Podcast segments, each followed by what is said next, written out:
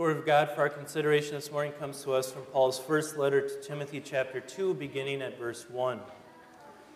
First of all, then, I urge that petitions, prayers, intercessions, and thanksgivings be made for all people, for kings and all those who are in authority, in order that we might live a quiet and peaceful life in all godliness and dignity. This is good and pleasing in the sight of God our Savior, who wants all people to be saved and to come to the knowledge of the truth. For there is one God and one mediator between God and mankind, the man Christ Jesus, who gave himself as a ransom for all, the testimony given at the proper time. This is the word of the Lord, we pray. Let the words of my mouth and the meditation of our hearts be pleasing in your sight, O Lord, our rock and our redeemer. Amen. Your fellow redeemed friends in Christ Jesus, who invites us to pray in his name. In my Bible, the heading for this section of 1 Timothy is Instructions for Worship. If you were to write a book giving instructions about worship, what would you put in there? Well, you know, it's important that we have a space to worship in. Maybe it's, it's important, maybe you would put in there that, that we should have a clean and comfortable place to worship our Lord. Maybe you'd say, well, the music ought to be pleasant and agreeable, and the sermon really ought to be captivating. Maybe you would say it better be limited to 60 minutes because I have you know, other things to do today. Or maybe you would give the good Lutheran answer and you would say, well, the most important thing about worship is that it has to be focused on Jesus. Could be any or all of those things. Paul takes us a little different direction, though. He says, first of all, in his instructions about worship. First of all, pray. Now, when I was younger, I didn't really understand prayer. I thought it was the dullest and most boring part of the church service. It just seemed like a lot of standing and listening. And, and I don't know about you, but I always found it very easy to let my mind wander to other things, to what was for lunch or who the Packers were playing, or, or let my eyes wander to what the people around me were doing. But that's not at all what Paul has in mind here. He doesn't have wandering thoughts or wandering eyes in mind. He, he tells us that prayer is absolutely essential to our worship. He says, first of all, in worship, pray. Why is, why is prayer so essential for Christian worship? Because it reflects the reality. It reflects the reality of our standing before God. It reflects the reality that we are all beggars. We come to God with empty hands every each and every Sunday, and we need to ask Him to give us everything we need for body and life as we walk out those doors to begin another week. That is the reality, and therefore the only proper posture for us to come into God's house and call Him our Father is to be on our knees begging Him for His mercy. Paul uses four words to describe the wide ranging nature of Christian prayer. He talks about petitions and prayers and intercessions and thanksgivings. That covers a whole range of things, doesn't it? Well, petitions, they're exactly what it sounds like. It's making a request to God. As Jesus says, that we come to God confidently asking Him as, as confidently as we would a, a young child would ask their dear father. Intercessions, that's pretty self explanatory too, right? When we intercede, we are coming to God's throne to, to ask Him for something on behalf of someone else. Is there any time in our lives where we are busier interceding for others than when we become parents? Isn't that when we most fully realize how utterly powerless we are? How little control we have over anything? How we hold a little child in our arms and we think, what am I doing? I don't know. I have no clue what I'm doing. Lord, teach me how to be a parent. And it doesn't end when they're in your arms, does it? When they get their first bike and they're traveling all throughout the neighborhood, you pray. When they go off to school, when they get their first driver's license, you pray. When they start to date, especially, you pray. Although, John and Brianna, I don't think you have to worry about Addison. With two big brothers, she's, she's pretty safe. We pray, we intercede. When we hear that others are sick, or in trouble, we pray. We intercede on their behalf before the throne of God in heaven. We offer prayers. That's a, a very general word. Uh, it covers basically everything. But I think the most important thing we should remember that when we offer our prayers is the first thing we are to do is, is offer praise to God for who He is and what He has done. When, when Jesus teaches us, pray, Our Father in heaven, that is ascribing to God all power and all glory, all dominion over everything in this world. And it's a good reminder for us to remember who we are praying to. And then he says, pray with thanksgivings. That kind of bring our prayers full circle, right? So we've, we've begun with petitions, asking God for things that we don't have, that we need, and only he can give us. And then we close by thanking him for giving us those very things. Now, Paul is mostly talking about what happens in public corporate worship like we're doing here today, the types of prayers that we should offer together. But that's a good model for our individual prayer life, too, isn't it? Isn't it easy to get stuck in a, a prayer rut? You know, if we pray at all, isn't it easy to, to pray in anything but a model manner? We get stuck praying only for myself, and we forget to pray for other people. We get stuck in a rut of praying only for material things while forgetting the more important spiritual things. Sometimes our prayers can sound a lot like a child's Christmas list, can't they? God, I want this and this and this and that, and I want it now. As we heard last week, we can sometimes become like Martha, where we have the gall to tell God what he ought to do rather than humbly asking him. So, this is a good model for our individual prayer lives as well. And, and, and maybe if you don't want to follow this model, if it's not re- easy to remember, there's something called the ACTS model, A C T, A C T S adoration, confession, thanksgiving, and supplication. So, again, first of all, we adore God. We praise Him for who He is, the Almighty ruler of heaven and earth. We confess our sins as a reminder, just as Abraham was reminded that we are just dust and ashes, that we don't deserve to ask God for anything. We offer our thanksgiving, and then we only then ask our petitions, our supplications, A C T S. A good way to to form our prayers. Often, when we're, we're thinking of praying, the question that leads us is well, what should I be praying for? Now, Paul doesn't answer the what, he says there's the who. Pray for all people. Well, that's a little overwhelming, isn't it? Estimates are that there are almost 8 billion people in the world. How can you possibly pray for them all? How can you possibly know what all of them need? But actually, it's a pretty simple and straightforward command that Paul gives us to pray for all people. He says, We pray that God's will would be carried out for every single one of those almost 8 billion people. And what is God's will? God, our Savior, wants all men to be saved and to come to a knowledge of the truth.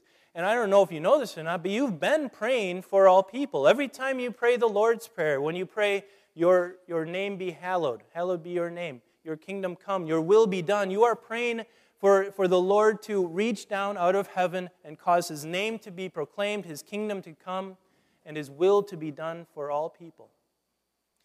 At the same time, if you know of individuals in your life who are still stumbling around in the darkness of unbelief, you should name them. Pray that God's will be done for them too, that they too would come to a knowledge of the truth, that most basic truth, that twofold truth, that there is no difference. All have sinned and fall short of the glory of God but are redeemed by his grace, which comes through the redemption provided by Christ Jesus. Now, if we pray for all people, obviously we're not leaving anyone out, but Paul identifies a specific group of people that we ought to consciously pray for. And it's probably not the group you would have guessed. Pray for kings and all those in authority. I don't know about you, but the government hasn't always been a priority in my prayer life. It's not always easy to pray for those whom God has appointed to be our rulers, our leaders. This wouldn't have been very easy for the Christians that Paul was writing to to do either. It would have been no easy task for them. Just remember the time in which they were living, the, the mid, mid first century when the emperor was Nero. These Christians saw their friends and their family members, their fellow Christians, hunted down, and then thrown into colosseums all across the Roman Empire where they were tortured and sacrificed for the entertainment of the Roman crowds. These Christians saw themselves hunted down, targeted specifically by the Roman government for persecution. Their religion was banned, and if you were found out to be a Christian, you would be immediately put to death. You would think, given that circumstance, that Paul would tell Timothy, You charge God's throne and you pray that hellfire would rain down on that wicked government. You would think he would at least say, Well, let's all band together in some civil disobedience for all of the outrageous things that have been happening to us. But he doesn't say that. Instead, he says, Pray for those who are hunting you down and persecuting you and targeting you for your faith. Pray for them. Again, I don't think praying for our government always is very easy or very natural for us. Sure, the government in America is not hunting us down because of our Christianity. They are not torturing us, and they have not yet banned our public worship of our Lord and Savior, as is evidenced by the fact that we can freely gather here around word and sacrament without any fear. But maybe the day is coming when Christianity will be banned in America, when it will be more than just words that they say that teaching God's word and will is bigoted and intolerant, when it will become illegal, as it has in many places around the world. It's hard sometimes to pray for those elected leaders when they, they not only condone, but they also praise and support immoral activities, sexual immorality, homosexual marriage, the murder of the unborn. It's really hard to pray for someone who supports those wicked things. It's hard to pray for those politicians who are exposed as being immoral and corrupt in their personal lives. It doesn't seem right that we should ask for God to bless them. But there's a very good reason that we should. We should pray for even those immoral and unbelieving and godless leaders because Paul says, so that we might live a quiet and peaceful life in all godliness and dignity. History teaches us that it's much easier for Christians to live in peace and quiet and gather for worship in peace and quiet when there is peace and quiet in our society. Think of Jeremiah. Uh, Jeremiah was writing to the exiles in Babylon, and he didn't tell them to rise up in rebellion against the wicked Babylonians, but rather he said, Pray for them, because if they have peace and quiet, you will in your life as well. think about the opposite of that, too. When there isn't peace and quiet, how difficult it is for us to lead godly and dignified lives. Think of what happened in the last hours of Jesus' life when mob rule overtook the rule of law. Think of how Peter folded like that under the pressure, how he denied his Lord and Savior.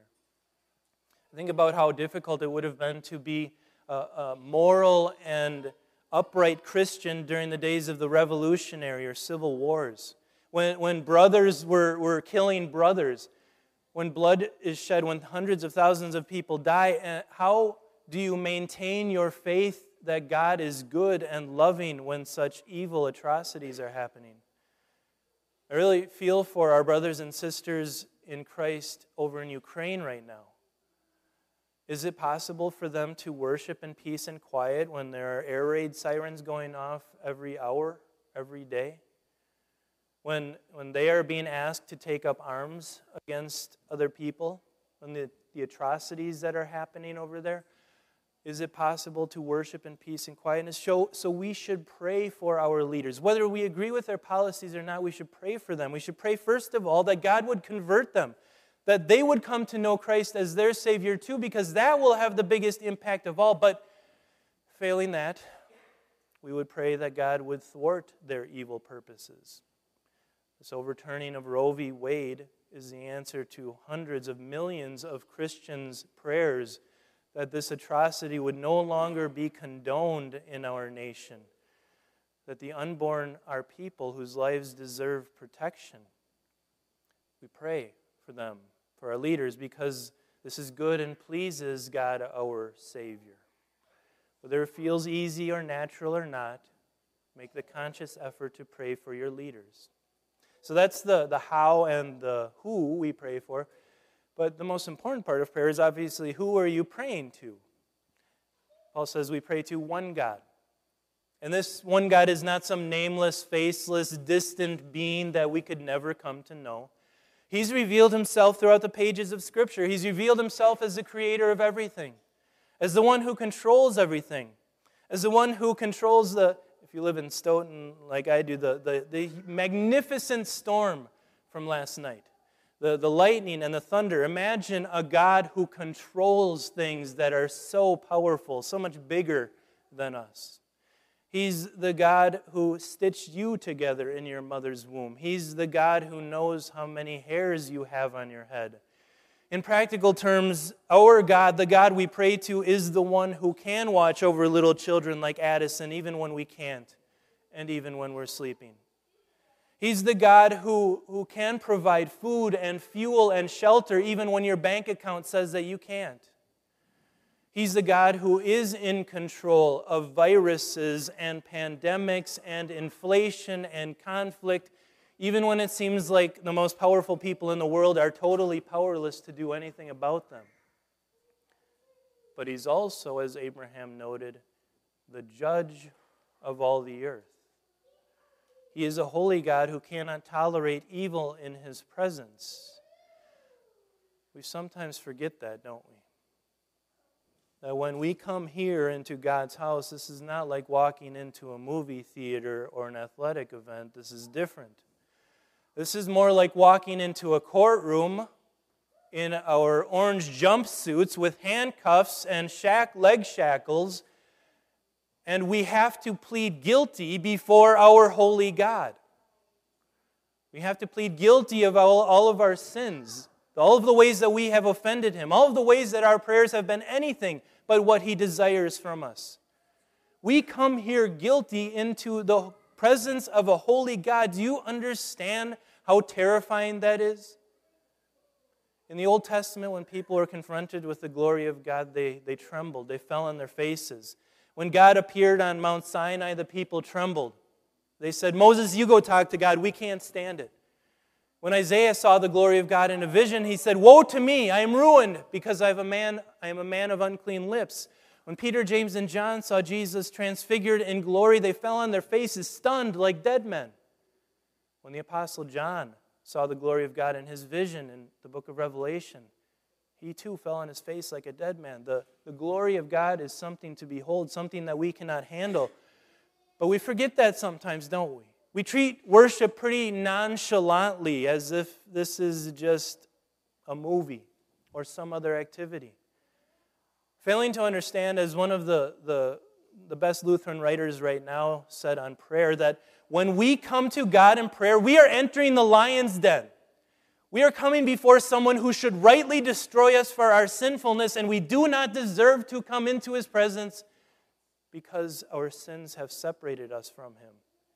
We have no right to expect that God would hear our prayers because we can't come to him on our own, dressed in our filthy, sinful rags. But that's what makes the last line of this section so important. There is one God, a holy God, a just God, a God who cannot tolerate evil, but there is also one mediator, the man Jesus Christ, who gave himself as a ransom for all. We cannot come to God on our own, on our own merits, but we don't have to. We come based on Jesus' merits. Jesus had a perfect prayer life, unlike any of us. And now his perfect prayer life is what God sees credited to our account. All those times we've shaken our fist at God and saying, God, why are you doing this? Or you should do this. Or God, I want this and this and this and this, and I want it now. Jesus paid for those sins by offering his life on the cross, the ransom price to free us from those sins. And now he stands at God's right hand as our mediator. He is pleading our case. So when you walk into those doors, do picture God up here sitting on his judgment throne in all of his glory and remember to come in with humility, but then look to the side where you have to sit at the, at the defendant's table and see your Lord Jesus sitting there by your side saying, It's going to be okay because I have won your innocence for you. We pray in humility because God is holy and we are not. But we pray boldly because Jesus has made us righteous in the eyes of God. These are directions on worship. What should be the most important thing for worship? The, the building, the music, the pastor, the sermon, the length. Paul says prayer. Pray with intercessions and petitions and prayers and thanksgivings for all people everywhere because God our Savior wants all men to be saved and come to a knowledge of the truth. Pray for your elected leaders. If you haven't done it in a while, do it today. Name them. Pray that the gospel may come to them too, that their hearts may be converted and they may be saved. Pray in humility, knowing that you are approaching a holy God. Pray confidently because that's why Jesus lived and died and rose to grant you the privilege of prayer. We pray in His holy name today and every day. Amen.